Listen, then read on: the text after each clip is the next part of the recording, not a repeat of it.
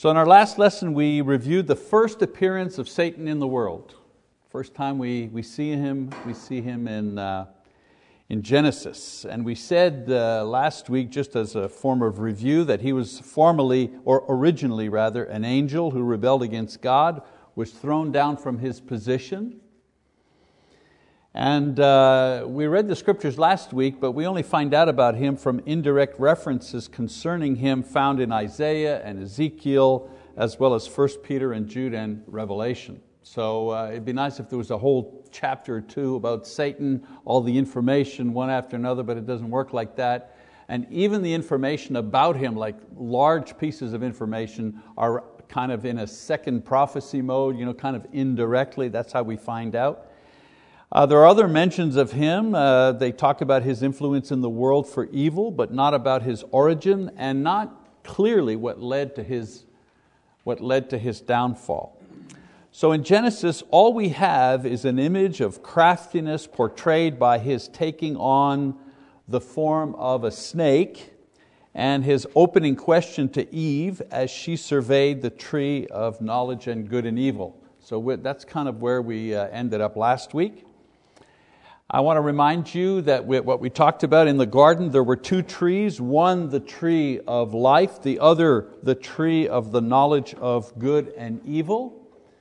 One of the interesting things is that one tree prepared Adam and Eve to eat of the other tree.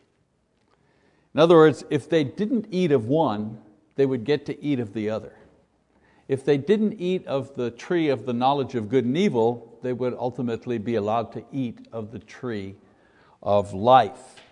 So, the lesson that free will needed to learn was that obedience to God's laws result in eternal life. Some people say, Where's that? Where's that? You know, preachers always talking about that spiritual law. You know, uh, if you obey God, you live. If you disobey God, you die. Where's that written? Well, it's written right here.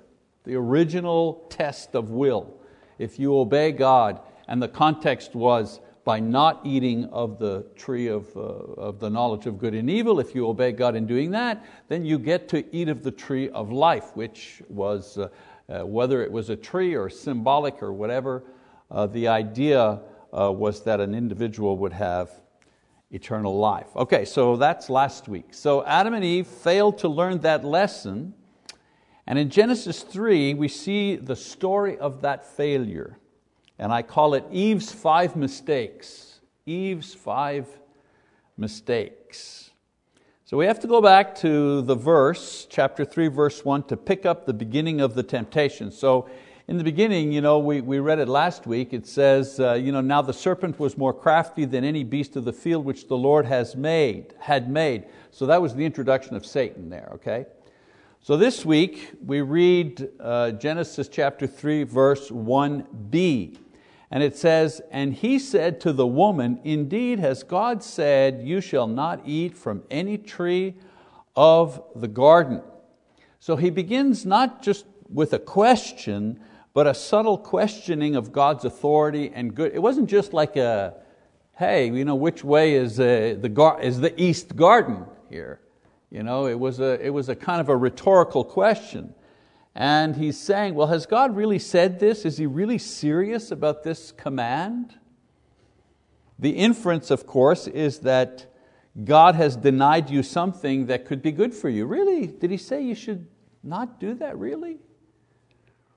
So the method is the same today. This is not a new method. You know, when you think about Moses writing this 1500 years at least before Christ, and writing about something that happened thousands of years before, isn't it amazing how the methodology of temptation hasn't changed uh, whatever? You know, the temptation to doubt that God really means what He says. Is God really going to condemn people? Is God really going to, you know, is God really going to do that? And the suggestion that what God forbids is actually good and pleasant for you.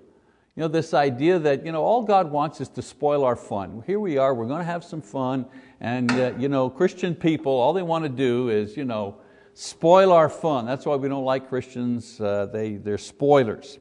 So here we see um, Eve's first mistake. So Eve's first mistake is that she compromised. She compromised with a rebel. Verse 2 It says, The woman said to the serpent, I'll just stop there. I'll just stop there. Not only does Eve respond to a rebel sinner and try to reason with him, she becomes part of the rebellion by condescending to talk to him instead of rebuking him. She entered into the rebellion. Now, maybe you know, not full bore, but she tolerated the serpent's challenge to the order of things and began immediately to take a weaker position. You know, it says in uh, Jude 9 that Michael the archangel simply said to Satan, The Lord rebuke thee. He didn't get into, a, look, you're an angel, I'm an angel, I'm going to talk to you, angel to angel, you're wrong, barabing. No. He simply rebuked him. And this is what Eve should have done. She should have simply rebuked him and not gotten into a discussion with him. Mistake number two, she changed God's word. It's very subtle, Verse 2b, right? The woman said to the serpent, From the fruit of the trees of the garden we may eat, but from the fruit of the tree which is in the middle of the garden, God has said, You shall not eat from it or touch it, or you will die. So she attempts to correct the serpent's question, but in her answer, you can see that the damage has already been done.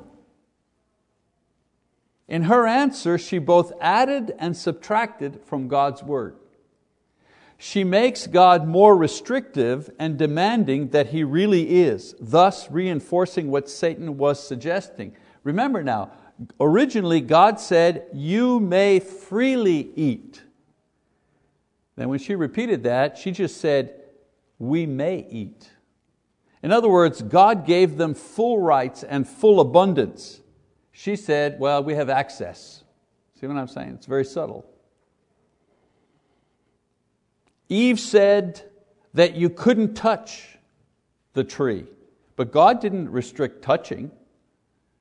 To examine and to understand what is forbidden, that's okay. We do that all the time, don't we? It was to partake that was forbidden. A lot of times, you know, by studying or understanding what God forbids, kind of tells you the reasons why and so on and so forth. That's what we do in Bible class. That's what we do when we discuss with one another. You know, it's, it's not a sin to be tempted, it's not a sin to examine what sin is. The command was not to partake. So changing God's word to be too strict or too liberal is wrong. So we tend to think that being too strict is a safeguard against liberalism, but to change either way is a violation. Eve was not too liberal, she was too strict. And she played into Satan's hand. Mistake number three, she considered the offer. Verse 4 The serpent said to the woman, You surely will not die. For God knows that in the day you eat from it, your eyes will be opened, and you will be like God, knowing good and evil. When the woman saw that the tree was good for food, and that it was a delight to the eyes, and that the tree was desirable to make one wise, she took from its fruit and ate. So, had Eve rebuked Satan at this point, there we go. Had Eve rebuked Satan at this point, the matter would have been closed and history much different. But note that the temptation is the same one that led to Satan's downfall. He said, you're going to, you're going to be like God. You, you know, what do you think the knowledge, the truth, of the knowledge and good and evil is all about? It's about you knowing and, and, and being smart and, and, and raising yourself up. You're going to be like God. Wasn't that uh, Satan's downfall? It said he wanted to leave his position. Well, nobody ever leaves their position to go down. Only Jesus did that. Satan wanted to go up. He wanted to be like God. He wanted to be even greater than God. So he just turns around and he offers the same type of temptation to the woman. And so Eve discusses the matter with Satan, thus considering his proposal. She's shopping. She's shopping. She's looking.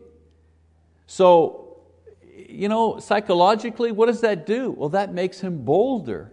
You ever notice somebody trying to talk you into a bad thing, whatever it is, and you go, well, I don't know, oh, come on, come on, oh, and they find some more reason, yeah, yeah, but oh, so-and-so's going to be there, and oh, it's going to be great, nobody's going to get hurt, and well, I don't know, I, I said I should be home, my dad said I should be home by 11, oh, yeah, oh, come on, come on, we can do it, two hours, we're there, we're back, it's done, it's good, you know, you notice, the, so long as you consider the thing, the person who's trying to reel you in gets bolder, that's exactly exactly what happens here. When you don't put down someone's evil idea or action, they become more ambitious and they double their attempt to win you over. So now Satan doesn't question the law, he actually accuses God of jealousy and dishonesty. First of all, he accuses God of being a liar. In other words, it isn't that you're going to die, it's that you're going to be like God. God didn't tell you the truth about the matter. And then he accuses God, so preposterous, of being jealous by saying, well, he lied to you because he just doesn't want you to have what he has. so he makes the way of the curse the way of blessing. Isn't there something in the Bible that says you know, that we should curse those who, make good evil and evil good. It's exactly what he does, exactly what he does. So God said that if they would refrain from the tree of the knowledge of good and evil, they could eat of the tree of life. So Satan tells them exactly the opposite. Yes, they would know good and evil, but it would not, uh, but it would not make them like God. That's not what God wanted for them. So, in considering the offer, she was opening herself up for greater temptation at different levels. Now the attack is full bore because he attacks her at three different levels. First, there's the physical temptation. Remember, she said, oh, she, she noticed that it was good for food and something that appealed to the senses and pleasure. He also appeals to her emotionally. She says, It's pleasant to the eyes. She realized, wow, this is pleasant to the eyes. Something beautiful aesthetically, something that moves you. How many times do people, I've heard people in my ministry career, people who have perhaps committed adultery, let's just say, and, and they say, But how can this be wrong? Because of the way I, I feel. It can't be wrong because it feels so so good. You know? And yet, uh, people judging just by their feelings and not by, you know, uh, by uh, objectively. And it's very difficult because once you become uh, um, uh, involved emotionally, it's very, very difficult. A lot of times major decisions in our lives are made more based on emotion than on thinking, right? I guess because we're human. Anyways, uh, so the physical, emotional, and of course spiritual temptation. She desired to be wise, an appeal to one's mind and intellect, an appeal to pride, to have a special insight, to have a special vision. So Satan goes after her at all three levels at the same time. John talks about the three areas of temptation in 1 John chapter 2, verse 16, he says, For all that is in the world, the lust of the flesh, the lust of the, lust of the eyes, and the boastful pride of life is not from the Father, but is from the world. You see the parallel here? Right there, in Gen- right at, at the beginning in Genesis, very first sin, very first temptation contained these three elements, and John is talking about the same, the lust of the flesh, the desire for sensuality, pleasure, the lust of the eyes, I want to know, the spiritual uh, temptation, pride. And Jesus faced exactly the same threefold temptations in the desert. Let's look at Luke, shall we? Luke chapter 4, it says, Jesus, full of the Holy Spirit, returned from the Jordan, was led around by the Spirit into the wilderness for 40 days, being tempted by the devil, and he ate nothing during those days, and when they had ended, he became hungry. And the devil said to him, If you are the Son of God, tell this stone to become bread. And Jesus answered, It is written, Man shall not live on bread alone. And he led him up and showed him all the kingdoms of the world in a moment of time. And the devil said to him, I will give you all this domain and its glory, for it has been handed over to me, and I give it to whomever I wish. Therefore, if you worship before me, it shall be yours. Jesus answered him, It is written, You shall worship the Lord your God and serve Him only. And he led him to Jerusalem and had him stand on the pinnacle of the temple and said to him, If you are the Son of God, throw yourself down from here, for it is written, He will command His angels concerning you to guard you, and on their hands they will bear you up, so that you will not strike your foot against a stone. And Jesus answered and said to him, It is said, You shall not put the Lord your God to the test. So, do we see uh, what he has been uh, put through? Jesus has the same temptation. Uh, physical appetite, right? Attempted to the flesh. He was hungry. Second temptation, emotional desire. I'll give you all the world's kingdom, position.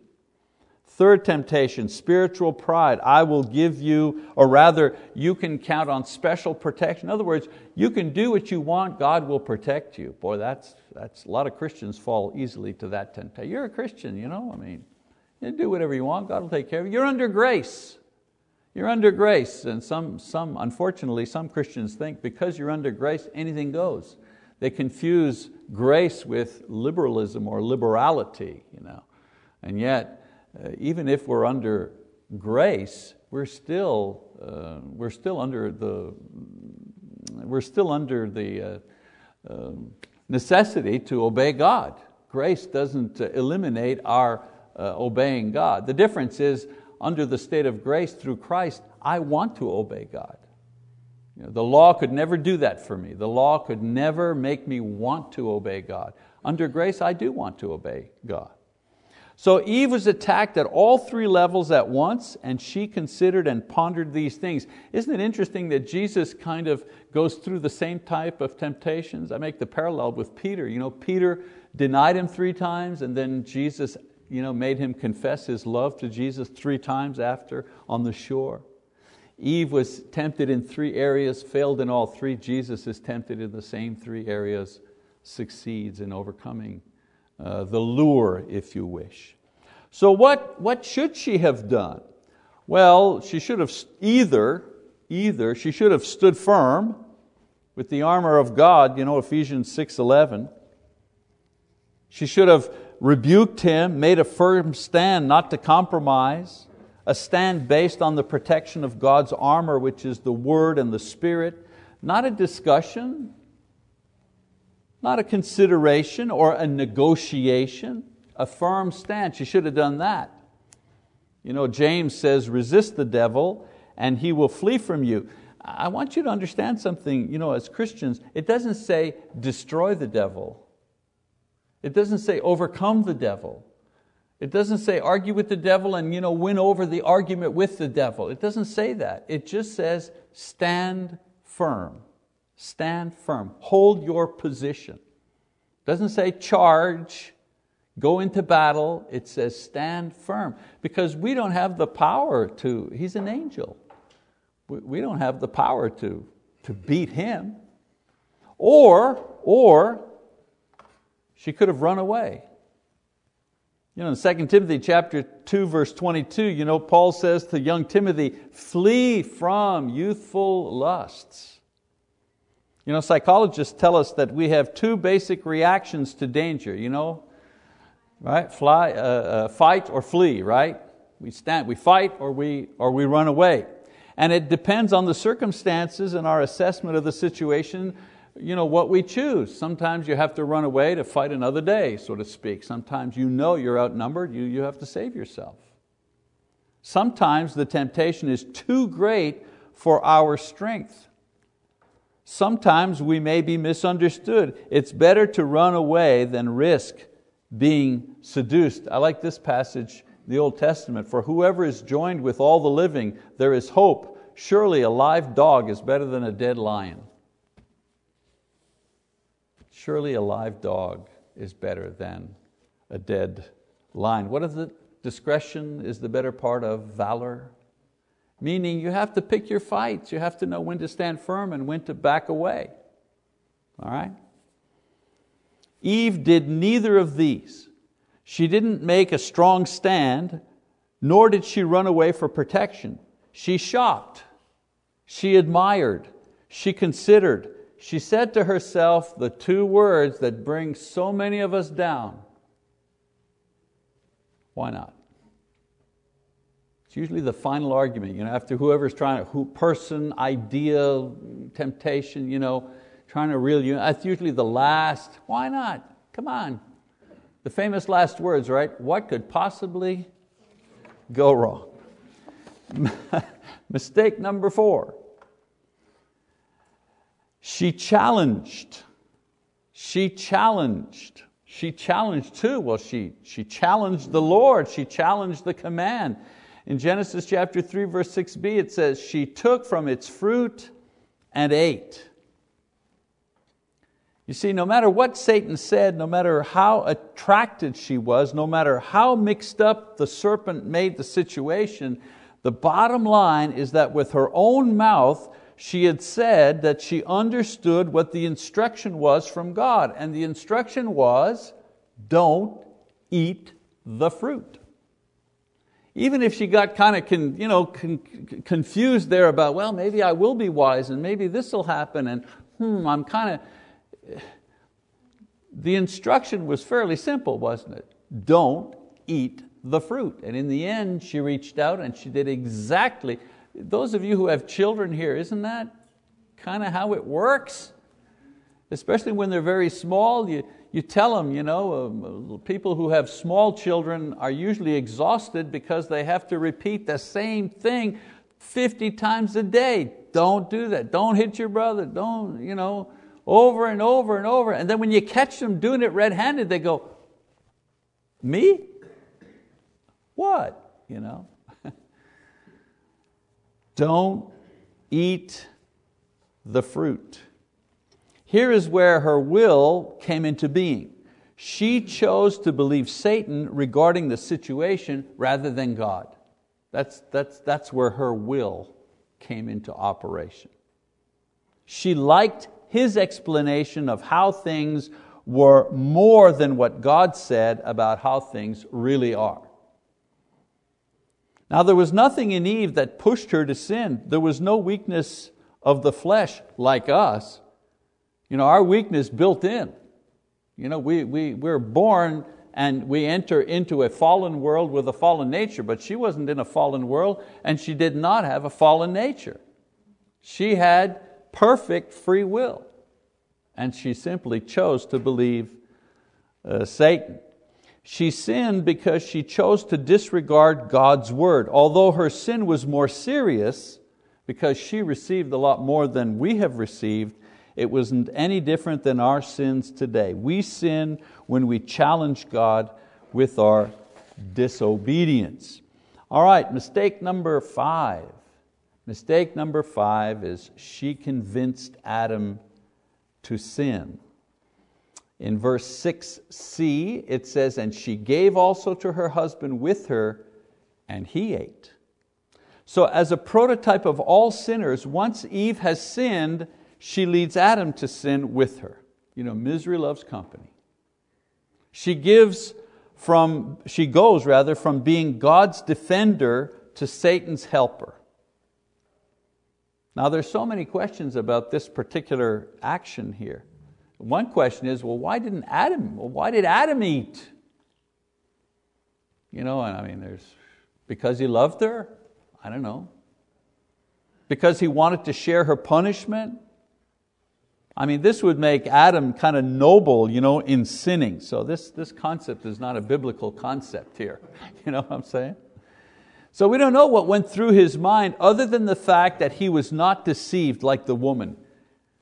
And that's the charge against him.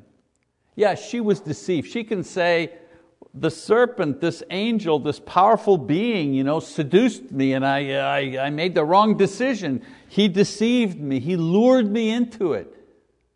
But Adam had no such excuse. He was not deceived. The, the scriptures tell us he was not deceived. 1 Timothy chapter 2, verse 14. All we know is that he also chose to disobey God. He probably had the same arguments put to him by his wife rather than the serpent. Eve was deceived because Satan seduced her in the guise of a serpent. Adam was not deceived, he was convinced by the person he knew and loved. Again, still no excuse for him. He could have said, wait a minute, you have made a tragic mistake here, but we're going to, we're going to stop the fire right here. We're going to draw the line right here, and we're going to go to the Lord, and we're going to say, Lord, something terrible has happened here, and, and so on and so forth. You know, who knows? Who knows what might have happened? Another history. Uh, he may have thought that all was lost anyway. May have been discouraged. Who knows? We, we can only, this is only speculating. Either way, the result was disobedience to God. So I want you to note that the five mistakes of Eve are a preview of the stages that each of us go through when we fall to temptation. Number one, we fail to rebuke sin when it appears. Sinfulness is usually attractive and desirable. I mean, if it wasn't attractive and desirable, who would do it? You know, like if it was a sin to eat liver, I would be sinless. You understand what I'm saying? Right? I would be, I would be sinless. Because I've known people say, oh, wait a minute, you haven't eaten the liver the way I prepare it. You know, I, I got the onions and then I put some mushrooms and it's sauteed and I have my special sauce and, you know, and they give me all this stuff, you know. Lure, It's good for you, you know, blah, blah, blah, luring me in. And then I have one question. Okay, after you get rid of all that stuff, is there liver under there? Yeah, okay, I don't want any. Because the command in my brain is don't eat the liver. No liver ice cream, no liver watermelon, no liver flavored water, you know, no liver. Now, what I'm afraid here is the only thing we're going to remember from this class is the liver, is the liver joke, and I get emails about recipes from liver from people watching online. Anyways, let's remember the point. Sinfulness is usually attractive and desirable or powerful, and our lack of quick and decisive action at its first appearance is usually our downfall. Usually, you know, the minute we go, hmm, what about that? Maybe just this one time, you know. Very dangerous. Now, an effective rebuke requires three things. Number one, knowledge of what is truly good and evil. So we need to know the word. We need to know what is right and know what is wrong. And it's not always easy because there are a lot of things that are not specifically written in the Bible about immorality and so on and so forth that go on in the world. You know? So we, we can't go chapter and verse, you know, uh, thou shalt not kill. Okay, that's a thou shalt not steal. You know, but there, you know, there are other sins or weaknesses and so on and so forth where we have to look for a principle that is expressed in the Bible rather than a command. Okay? So knowledge of what is really good and evil. Secondly, a conviction of our own position. No weenies. You know, I am adamant about no liver, okay? You can soften me up and you, know, you can drug me, you know, and I can be half drugged, you know, and they put the liver in front of me. Uh-uh. I am absolutely convinced about that. No liver shall ever pass my lips. You understand? And then, of course, an immediate response. Call a spade a spade. Wait a minute. Is that liver under there? You said you were serving chicken. That don't look like chicken to me. You know, an immediate response. I'll give you another example just to get away from uh, my liver example here because I think I'm going to ruin everybody's meal. How about gossip? Because we all do it, okay? In one way or another, we all gossip. So, okay, so let me set the scene for you. you know? You're, you're two or three and you're talking about stuff, and then all of a sudden says, hey, wait a minute, you know, I, don't know if this is true or not. I, I got it you know, from so and so told me about so and so, but I think Janet, I'm not sure, but I think her husband left her. You know, I don't know. I'm not sure. I think that's gossip, don't you? I mean, so what happens is we, we kind of surround that with uh, some feel good, it's okay. Now, you know, I wouldn't tell this to anybody but you. Well, let me tell you something. It takes two for gossip. If it's just you that know the thing, it isn't gossip. It's you know the thing, or you suspect the thing, or you picked up some information on the thing, whatever it is, okay? But the minute another person enters the equation and you begin to transfer the information, even with all the caveats about, I'm only telling you, and we, you know, I love Janet, you know, I would never do anything against Janet. You know, she likes liver, by the way. But anyways, you know, you know what I'm saying? So it's easy to, all of us, and including me, it's easy to get sucked into that. But have you ever been in a situation like that where somebody says, ah, you know, come on guys, we're getting too close to gossip here, you know, let's, let's wait till we really know the situation. And then people, usually people go, yeah, that's true, okay, okay, move on. But there's got to be somebody that'll just say, hey, this isn't right what we're, what we're doing here is, we can't be doing this. We can't be doing this, okay? So we need knowledge of what is good and evil, conviction in our own position, and usually an immediate response. Secondly, five stages, compromising God's word. When we want to sin and still remain Christians, we simply change what God's word really says. That's all. Christian homosexuals, for example, they have their own theologians. They have their own Bible commentaries that explain away all the passages that condemn homosexuality. They have, pass, they have, they have uh, their own scholars who will explain all that away. Usually the argument, if you're curious, is, um, uh, is the cultural argument. Uh, the cultural argument that says back in those days, it was in the culture to you know, not to be a homosexual. Culturally, it was rejected. Today, you know, we're much more enlightened, you know, so we don't accept that cultural argument anymore. The only problem with that is that all the prohibitions against uh, homosexuality are usually smack in the middle of other prohibitions about stealing, alcoholism, uh, witchcraft, and so on and so forth. And, and, and the, the apostles say, and sins like these. Doesn't he mention all the other sins? All right? So, uh, if we want to continue our bad habits, we simply block out the parts of the Bible that deal with them. Number three, so failure to rebuke, compromising, considering the pleasure of sin. When we don't rebuke sin right away, what we end up doing is trying it on for size. My wife knows we're in trouble. When I say, uh, they've come out with the new Chevy. Oh yeah? Yeah, the new Malibu, really a complete design change, you know, saves on gas, you know, ding, ding, ding, ding, ding. Uh-oh, I said, let's, let's go down and take a look. Let's go down to Hudiburg and take a look, you know. We're just going to look. She goes, ah, no, Michelle. When she calls me by my French name, it's not good. But you know what I'm saying? We'll only go, we're just going to take a look. I'm just going to take a look. I just want to try it. Isn't that the other argument that people do when they want you to do something which is wrong or wrong? Try it. How can you tell that it's right or wrong if you don't try it? So don't go for a test drive if you're not going to buy, because you're going to desire it, and you're going, if you try it out. It's the salesman's basic approach to get you hooked. Why is it that every time you go to any showroom, the salesman said, well look, you know, who, you know, we're just talking here, we're buddies, right? You know, I know your name, you know my name, we're friends for life now. Ah, why don't you get in, try it out? No harm, no foul, it's free. Well, you know what they're doing, you're going to get in, smell that new car, boom, oh man. He wants you, she, he wants you to desire it. You can't desire it if you don't get a little taste, right? Number four, willful consent. That's the next step. Failure, we fail, we fail to rebuke it as sin. We start to compromise God's word. We, we, mm, we want to get a little taste.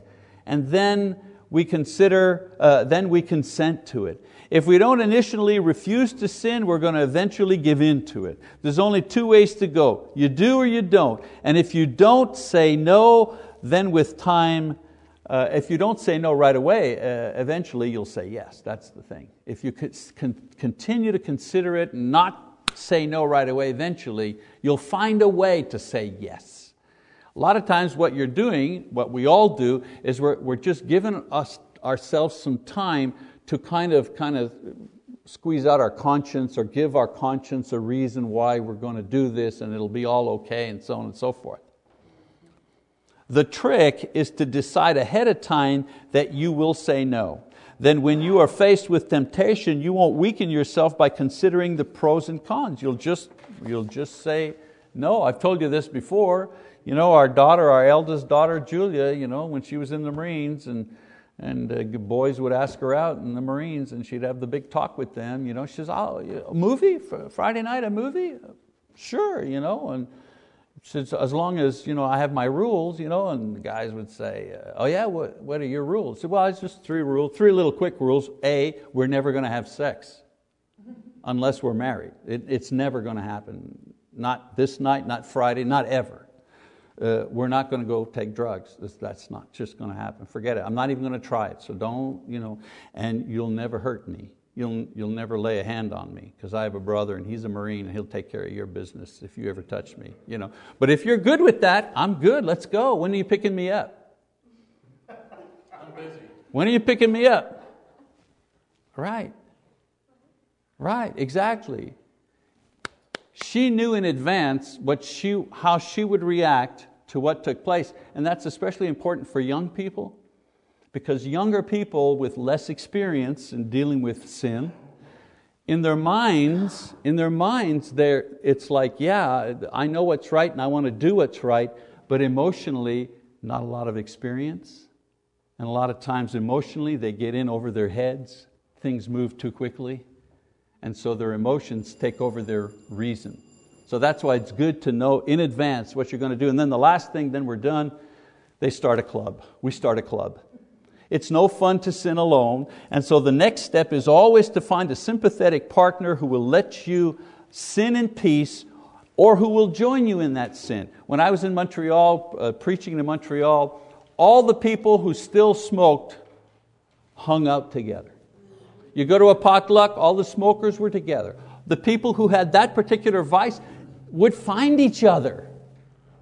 You know what I'm saying? I mean, the, they, they, they would come in, they wouldn't know anybody in the church, but within two weeks they found out who the smokers were. Why? Because one smoker would never rebuke another smoker.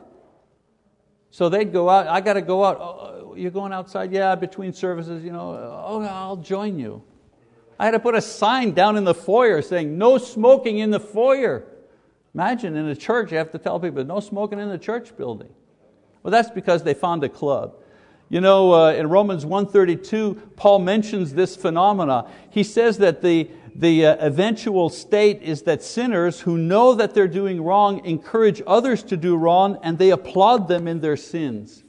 And the reason they do that is that it helps justify their bad behavior. Can, if I can find another believer who behaves badly like me, I'm not so bad. And I don't have to change.